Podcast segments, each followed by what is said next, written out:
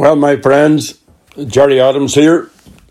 Gia Dave se go lear agus tá go bhfuil sibh ag banach saháile agus go bhfuil ahanrad i gceart libse.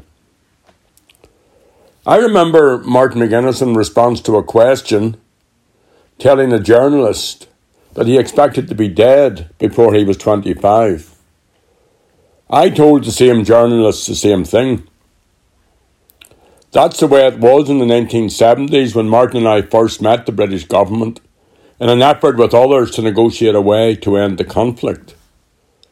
I was 23 years of age. Martin was about 18 months younger than me.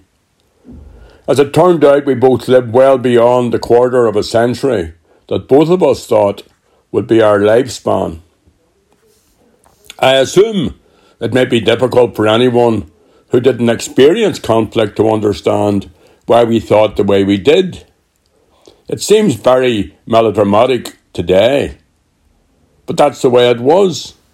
Hunted in our own place, on the run, living on the edge. If there was not quite a queue of would be assassins, it was open season on Republican activists. And not just for me or Martin, but for many others as well and for our opponents and our enemies, contemporaries from all sides, including some who were doing their best with deadly intent to fulfill our expectation. Not that we wanted to die, far from it. That's one fact to emerge from the pandemic crisis.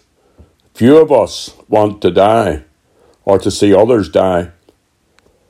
The longer I live, the more I learn the less I know.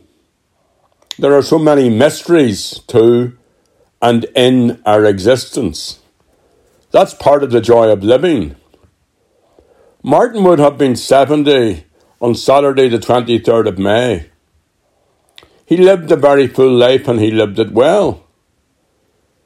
There was a wonderful online celebration on the 23rd organised by the Martin McGuinness Peace Foundation well done to all involved and commiserations once again to Bernie and the entire McGuinness clan. Martin's death, his wake and funeral touched many people. I'm sure others who had loved ones killed by the IRA don't see it like that. Fair enough. They too deserve respect. Their loved ones had lives worth living worth celebrating by their friends and families. We all have grieved after folk we love. Not only people killed in the conflict, parents and grandparents, other family members, mates, neighbours. In Ireland, we have a tradition steeped in our values of gathering around a bereaved family to give them comfort and support. Part Christian, with elements of another older pagan world. We celebrate the life which has ended. Unless, of course, the dearly departed is a young person or someone deemed to have died before their time or in tragic circumstances. We have all experienced the shock of that, of death by violence, death by suicide, sudden death. And yet, we get comfort from the prayers and sympathy and solidarity of those who support us. And the wake and the funeral and burial or cremation service are the occasion to give expression to all of this. It's telling the bereaved that they're not on their own. We're sorry for their troubles. Even though we go back and get on with our own lives, and usually leave the bereaved to get on with theirs, that coming together is important taking that time to visit, to pay our respects, it's part of what we are. That's one aspect of the terrible deaths from the coronavirus that many find so distressful. People dying alone, especially older people in care homes or other congregated settings. Restrictions on funerals add to the grief. Yes, it's necessary, and I support the restrictions, but it's heartrending. I've missed funerals myself since the lockdown of people I know. friends, former prisoners.